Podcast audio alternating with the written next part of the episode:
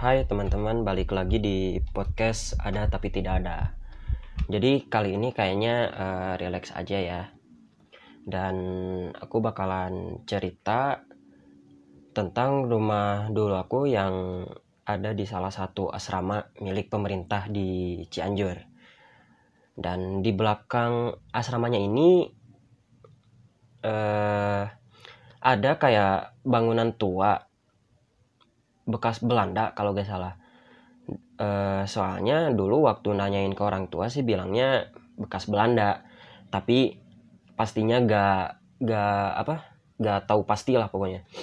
E, rumah asrama aku ini sama bangunan tua itu nempel. Kan rumahku itu ada dua pintu masuk. Pintu depan ngadep ke jalan raya dan pintu samping itu e, berhadap-hadapan sama rumah tetangga.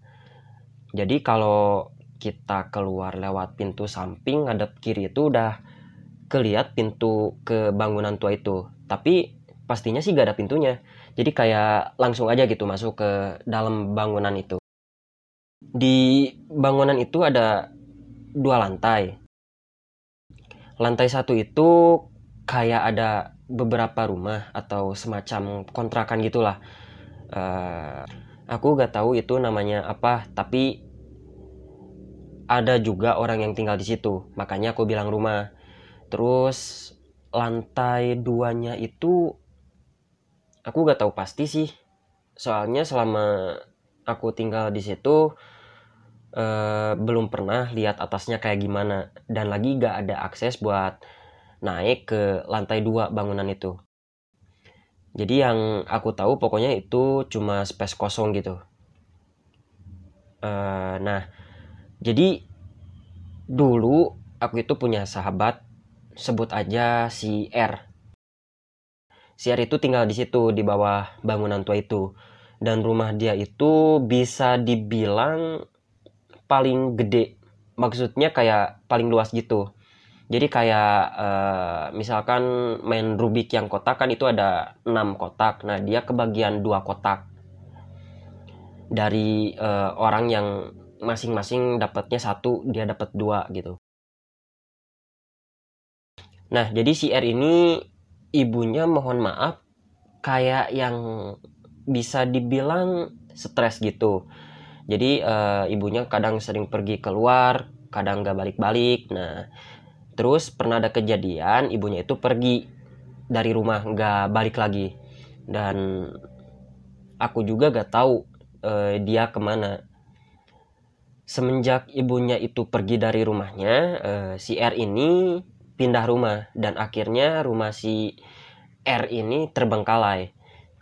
Dan lagi rumah si R ini ada di belakang rumahku. Jadi otomatis dia itu rumahnya paling dekat sama aku. Dua tahun berlalu semenjak si R pindah, saat itu aku baru kelas 3 SD kalau gak salah. Rumah si R ini makin hancur. Soalnya gak kerawat gitu, gak ada yang rawat. Mulai dari pintunya yang udah mulai hancur, kemakan sama rayap, atapnya udah mulai roboh, dan masih banyak lagi lah pokoknya.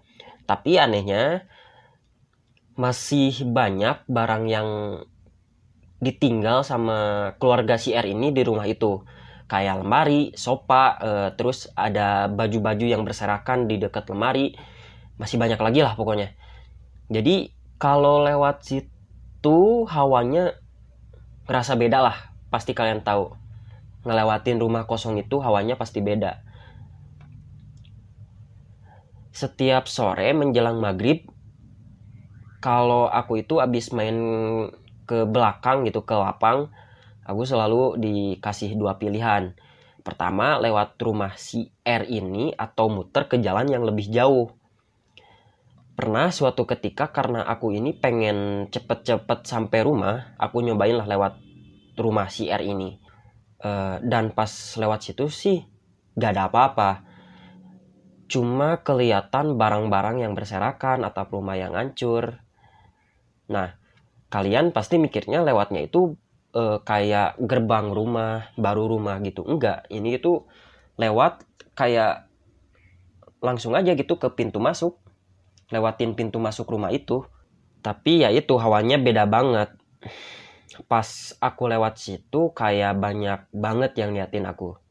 Tapi gak ada orang. Tapi aku ngerasa rame juga di situ uh, ya karena dulu aku punya prinsip kalau aku takut mereka bakalan makin berani. Makanya aku waktu itu nyoba beraniin diri lah. Jadi lewat rumah si R ini jalan aja gitu jalan kaki. Sebenarnya sih pengen lari gitu karena takut. Tapi ya udahlah skip cerita rumah si R.